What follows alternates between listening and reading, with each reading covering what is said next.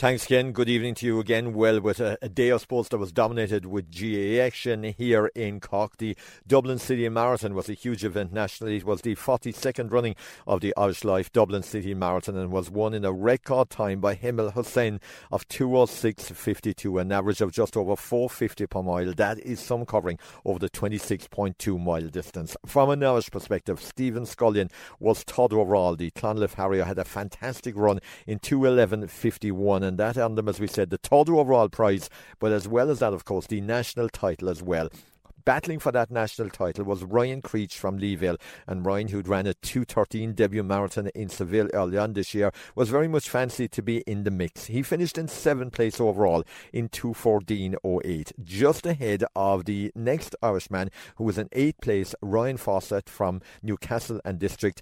And the next Irishman in the top 10, fourth overall, was Willie Maunsell uh, from Clonmel in 2.19.50. But Ryan Creech, of course, spoke to us on C103 uh, yesterday morning on our sports preview programme, looking forward to what he was hoping would be a time that maybe might see him clinch an Olympic, qualifying place, and indeed a national title. It didn't quite go to plan for Ryan, but there's still time to rectify uh, that qualifying time for Paris. And a little earlier on, Ryan gave me his reaction to today's performance in Dublin.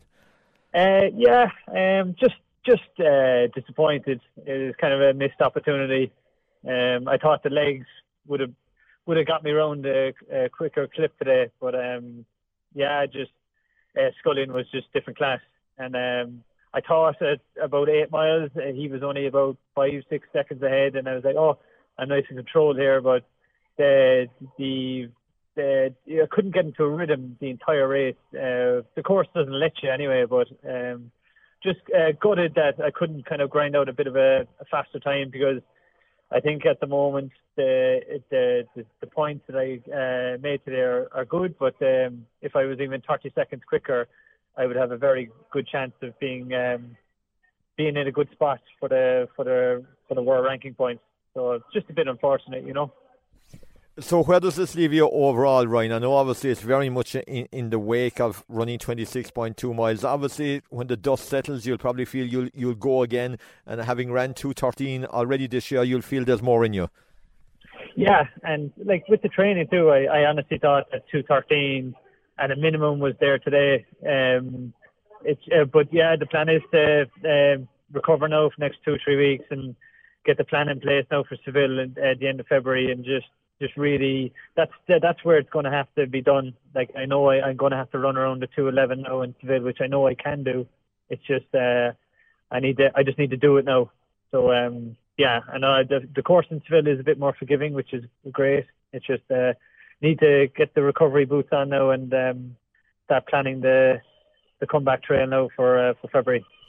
Yeah, Dublin is a hard place to make ground inside the last six or seven miles. Ryan, it's it's difficult to make up ground yeah, it's um, it's just it's just a rolling course, and um, I knew uh, I I agreed. I had John Travers, uh, who we all know is a world class athlete. He was pacing me through, and I knew at halfway I was yeah, working just a bit too hard. And I guess when I came to when I knew I, I was on my own then from halfway again, which is uh, something I like. Seville was the same. I was on my own at Seville at halfway, and Dublin today at halfway. Was there's nobody to be seen, and um, just yeah, it was just a, a tough all day out there, and I just knew at 18 that the legs just weren't right there, and then the body slowly started. Um, just I know like the power that I was uh, pushing out of myself. I was expecting a 504 or 503 mile, and I was getting 510, 512, 515s, and um, when you're when, when you're in that zone, it's uh, it's hard to break it. And with a course like Dublin, it, you can't because if you're in if you're going down that way, you're only going one way, you know. And thanks to Ryan again for joining us on Cork Sports Sunday this evening. And well done to all the Cork runners who performed with such great distinction in the Dublin City Marathon today, many of them recording personal best times. John Cashman with the Athletics Roundup on Cork Sports Sunday.